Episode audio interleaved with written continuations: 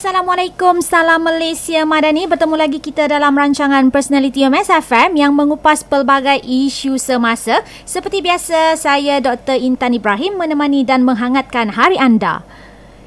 Ekonomi halal global dijangka mencecah 22.34 trilion ringgit menjelang tahun 2030. Ini memperlihatkan bahawa pasaran halal mempunyai potensi yang besar. Bila kita bercakap mengenai halal, ia merujuk kepada sistem keselamatan makanan utama dan perkhidmatan yang ditawarkan. Bersama dengan saya ketika ini adalah Dr. Nur Akmar Wahab dan Muhammad Hazim Muhammad Yusof untuk kita membincangkan topik UMS sebagai rujukan bidang, bidang bidang halal serantau dan hari ini lebih kepada memperkenalkan sebenarnya pusat halal uh, pusat perkhidmatan halal Universiti Malaysia Sabah. Doktor, kenapa UMS wujudkan uh, pusat perkhidmatan dan penyelidikan halal? So, uh. Assalamualaikum dan selamat pagi kepada semua pendengar. Okay. So mungkin saya boleh uh, cerita sikitlah doktor berkenaan penub- uh, sejarah penubuhan uh, bagaimana pusat perkhidmatan dan penyelidikan halal UMS ni ditubuhkan. Okey, uh, uh, saya nak sekali lagi lah saya nak mak- maklumkan nama pusat kami ni Pusat Perkhidmatan dan Penyelidikan UMS.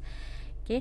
So kalau uh, ikut sejarah dia uh, di bawah Fakulti Sains Makanan dan Pemakanan pada tahun 2013 kita telah menubuhkan satu unit yang dinamakan Unit Keselamatan dan Kualiti Makanan. So di bawah unit ini sebenarnya uh, pelbagai aktiviti uh, berkaitan kursus, latihan ber, uh, berkaitan halal telah kita mulakan uh, daripada 2013.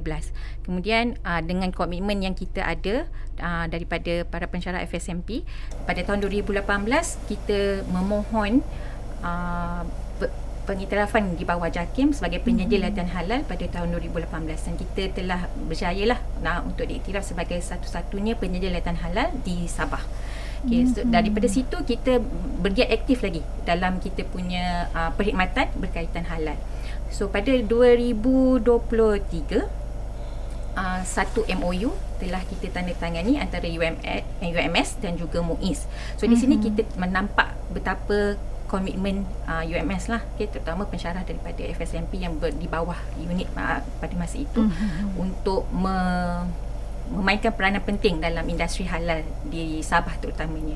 Jadi bertitik tolak dari situ kami telah memohon untuk penubuhan uh, pusat uh, uh, pendinaik taraf lah unit kepada pusat kan. Uh, Jadi pada pada 2023 uh, mesyuarat, mesyuarat lembaga pengarah UMS telah bersetujulah untuk meluluskan uh, penubuhan pusat perkhidmatan dan penyelidikan halal yang mana um, uh, bersidang pada 21 September 2023 uh, itulah uh, saya rasa sedikitlah penubuhan uh, hmm. pusat kami ni jadi uh, misi kami di bawah pusat ni kami begitu komited untuk menyediakan uh, sebagai satu destinasi sehenti bagi perniagaan dan individu yang mencari perkhidmatan halal lah.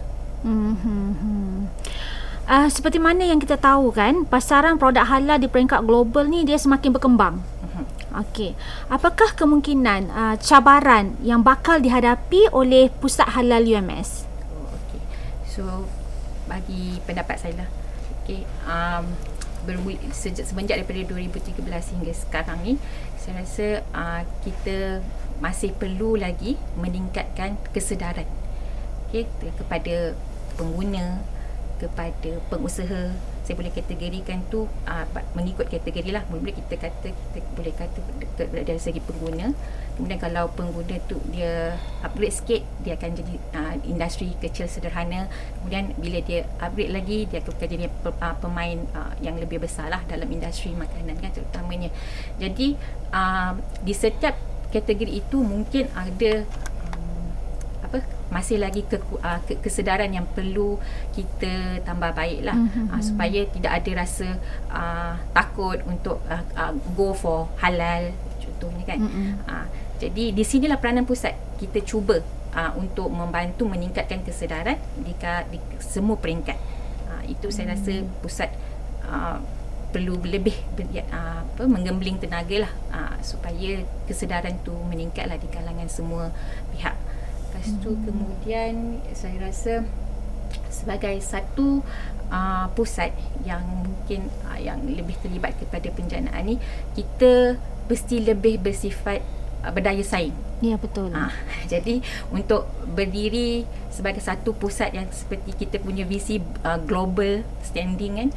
Jadi kami memang perlu uh, berdaya saing. Jadi kami pun ada mengatur strategi lah untuk meningkatkan uh, contoh kami punya tenaga pengajar halal. Mm-hmm. Okey, lepas tu kami menjalinkan kerjasama dengan uh, agensi uh, dalam dan luar negara. Mm-hmm. Okey. Uh, kemudian um, Cik Azim kalau nak tambah. Ya, kalau ada nak tambah Cik Azim. Hmm. Uh, mungkin uh, Hazim boleh uh, ceritakan apa sebenarnya peranan Hazim di uh, di pusat halal itu. Hmm, terima kasih Dr. Intan. Assalamualaikum, selamat pagi pada pendengar. Jadi saya di pusat halal ni sebagai uh, penyelaras latihan lah. Penyelaras latihan dan juga kursus-kursus yang kami sediakan uh, di bawah pusat. Uh, saya ditugaskan untuk menyelaras lah semua latihan-latihan yang berkaitan dengan halal lah terutamanya latihan uh, di bawah uh, halal professional board JAKIM antaranya kursus kesedaran halal kursus kompetensi halal kursus eksekutif halal uh, dan juga kursus audit halal dalaman jadi kursus-kursus ini kami tawarkanlah kepada semua industri-industri yang terlibat di dalam persijilan halal Malaysia Oh, okey okey jangan jangan jangan mendalam. Ah sebab kita so dia akan berkaitan dengan soalan yang seterusnya. Tapi kita nak uh, nak nak uh, orang kata apa nak jelaskan di sini kan uh, mungkin kita boleh uh, uh, bagi sedikit lah uh, macam perumusan. Sebenarnya bila kita bercakap mengenai halal halal yang kita perkatakan ini dalam konteks apa? Adakah dari aspek orang kata? Kalau macam saya kan uh, pemahaman saya bila kita sebut je pusat halal ni terus saya terbayangkan UMS ada uh, macam makmal lepas tu orang hantar spesimen kita boleh check-check okey kandungan ini okey ini halal. Ah ini tak halal. Ah dalam fikiran saya begitu. Ah jadi mungkin kita boleh uh, jelaskan dengan pendengar konteks uh, pusat halal kita ni uh, bagaimana okey terima kasih doktor So di bawah pusat halal kami buat masa ni se, uh, perkhidmatan yang kami tawarkan tu lebih kepada uh, latihan dan konsultansi. Ah, so latihan dan konsultansi ya. Yeah. Okey, apa-apa pun kita berehat dahulu sambil kita layan lagu-lagu susunan Fitri. Sebelum itu kepada pendengar UMS FM, sekiranya terdapat sebarang pertanyaan, ah, mungkin boleh ah, ajukan ah, pertanyaan tersebut menerusi live FB dan live ah, TikTok UMS FM.